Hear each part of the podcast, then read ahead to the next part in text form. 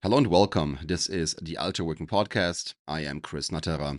A couple of weeks ago, at the height of the initial ChatGPT experimentation phase, at least for me, I, you know, played around with it, wanted to see if I could somehow use it for some of the creative processes, for example, for a podcast production.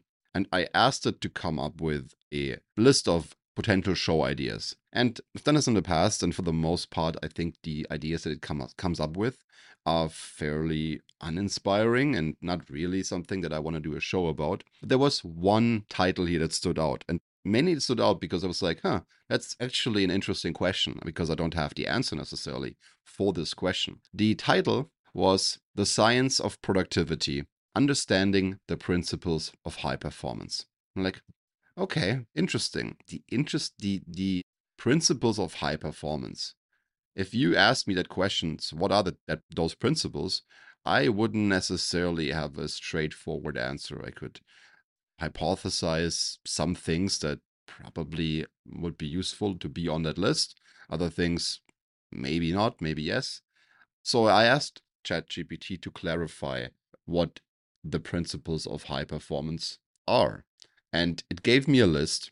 And I thought it would be interesting to just go through that list and sort of check, sort of sanity check them and see if we do think that the things here on that list that ChatGPT comes up with are actually something that we would consider a key principle. And maybe it's possible to still be very highly performing without each individual item on that list. But maybe we also come to the conclusion that ChatGPT is actually right. And, you know, these are, in, in fact, key principles that we shouldn't ignore if we want to uh, produce at a really high level in any area of life, really. So the list is long. He came up with a list of 10 items. And I might not read all of them here, but let's get started with the first one. So, principle of high performance number one, according to ChatGPT, is setting clear and specific goals. High performers set clear and specific goals that are aligned with their values and purpose. So, right off the bat here, I did like that he added values and purpose sort of in the definition of a goal. Not sure if that's really, really commonly added when I think about um, goal setting. Now, ultimately, obviously, if you don't have a specific goal in mind, then it would be really, really hard to um, achieve anything or like to go after a specific goal. And generally, goal achievement and performing, like performance is actually rated against a specific target, a specific goal. So I think this is correct. Maybe one counterpoint that I could see here is something where you could have like a researcher or someone in a field with a very very narrow focus where maybe there is just a single goal that is to be achieved and someone could like very singularly minded focus on just one goal don't really have like a process of setting and clarifying and stating you know a ton of different goals. They just have this one thing in mind and they're going after this one thing and they're doing that with a high level high degree of uh, focus and dedication and and and strategy. So um, and and yeah, absolutely considered to be a high performer on that specific one goal. But I think you know I'm giving ChatGPT like a good good rating here. This or while ge- very generic is actually correct. Mm. Second key principle: prioritizing and focusing on the most important tasks. Now that is again quite interesting because when it comes to productivity, we're always have a bit of a tension between concepts like efficiency and effectiveness, being busy, you know, working a lot versus working smartly and effectively on the things that actually produce results. And we call it in many of our products, for example, in the pentathlon, we um, focus on working on the most important work, MIW, for the duration of the pentathlon. So for two weeks, we try to install a daily focus on not just working and working a lot on, on, on random things, but working at least 10 minutes, ideally up to 100 minutes or longer on your very clearly stated upfront most important work. So I think ChatGPT again is actually onto something here. If you set clear goals and then you focus on prioritizing your most important work towards achieving that goal, you're already on a really, really good track. Even if you did almost nothing else, uh, you have a good chance of of being considered a high performer on that one specific goal at least in the near future. Number three, key principle number three, managing time effectively. Now, I'm not sure if there is much to be said here. Again, when we look at number two, it's interesting that it's not necessarily even necessary to put in crazy amounts of hours if you're actually focusing your time on the most important things, maybe at the cost of focusing no time on not so important things. And I think that's certainly a a skill to develop. Um, it's effectiveness trumps efficiency in most cases. I would make the case, but yeah, managing time effectively. I think uh, again, fairly straightforward advice. Nothing. It's definitely not wrong here. Not sure in what exactly is meant. You know, I'm not sure if we can even call it that. If if ChatGPT means something by something, but obviously we could unravel that and and and unpack it and um, yeah, make go deeper into this one point. I think we can move on. Number four, building positive habits. High performers build positive habits that support their goals and improve their performance. Hmm.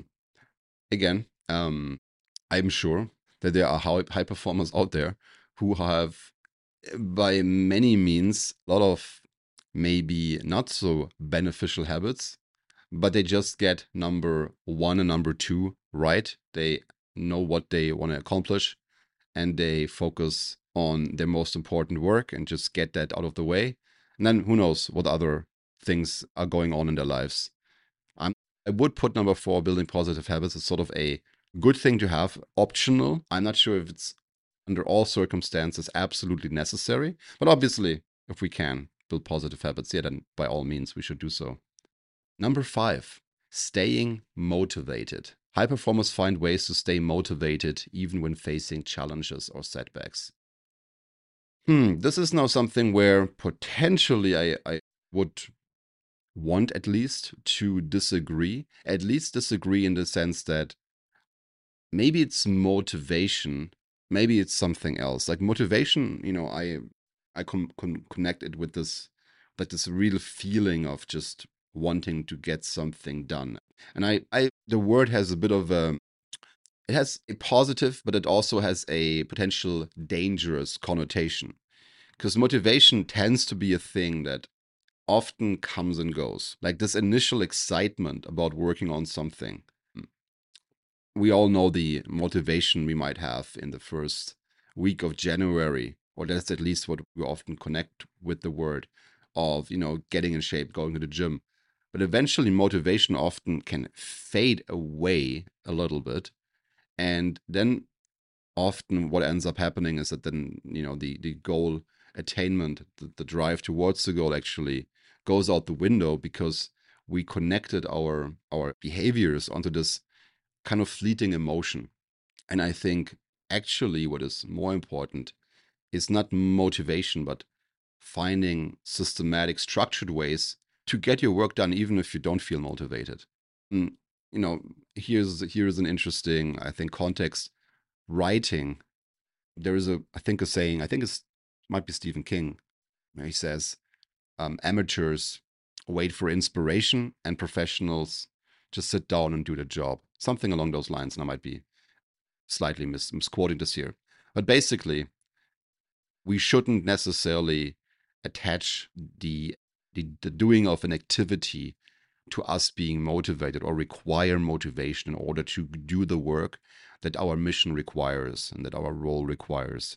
Even if we are not motivated, we should still be able to get the job done. So I think number five, while obviously if you if you find ways and, and maybe you know if we asked a thousand people that we consider high performers, they would say, yeah, I, I just figure figure out how to never let motivation wane, even if I don't maybe necessarily feel like doing it in the moment. But I think we could also find that these people just find ways to actually do their job regardless of the feeling of motivation that they experience at any given moment. Number six, continual learning and self improvement. High performers are always seeking ways to improve and learn new skills, which allows them to stay ahead of the curve. This is probably correct. Again, a lot of these things, it's hard to disagree with that it's good, that it's necessary. Hmm. Now we could look at the scope. How big of a continual learning and self improvement scope is this? You could have someone that's like very narrowly focused in a specific field, maybe just gets better by the work that they're actually doing without necessarily having to go out of their way to expand and, and learn and, and and improve. But at the same time, um, if we take someone that wants to stay ahead of the curve, then in most cases you will have to adapt. You will have to get new knowledge. You'll have to improve in areas because just the world as a whole is improving and, and the, the field is improving. And it's so interesting when you look at some areas in, in sports, for example, over the last, you know, 20 years and where a certain field started out and what the average performance in a field was. One thing that comes to mind is like uh, the, the sport of uh, skateboarding and what was considered to be like a crazy move 20 years ago and what is considered a crazy move these days or um, I when I was you know 18, we were really interested in in uh, seeing the parkour athletes. First videos came out. of These guys, um, you know, running over over parkour courses in in cities and and and traversing obstacles. But the, it's insane to see what is possible these days and just how much that sport has evolved and what people are capable of doing and are doing these days. It's just a completely different beast, actually. Number seven, maintaining a positive attitude. High performers maintain a positive attitude even in the face of adversity, which allows them to stay focused and motivated. Mm. Who knows? I could see someone, again, I think it's good to have this, and, and, and maybe, you know, maybe some people have like a just like a really good positive attitude all all the time. But ultimately, I'm not sure if this is required to perform at a high level. Ultimately, this what was required is to just get the job done. And whether or not you have a positive attitude as you do it might be less important. Now, again, I'm I'm playing a bit of the devil's advocate here. I would assume that you know having a positive attitude is better than not having one. It, I think it will build some resilience and will help you to deal with setbacks who are going to come in most cases for sure at a, a better rate and with a better you know better um, chance of going getting over them once you encounter them but i'm not saying it's necessarily required to have a positive attitude at all times. You just need to get the job done in most cases. So there are two more three more. Number eight managing stress. Okay i think we can skip over this quickly. Um, obviously you need to deal with the things as they come come up. And um, yeah if you know how to do so then by all means. Number nine building a strong support network high performers surround themselves with supportive people who can help them achieve their goals i guess this is very field uh, specific maybe in some areas this is super important but for sure we can find examples of sort of like solo performers that do not require for the specific field that they're in a lot of supportive people around them. They can just get the job done by themselves.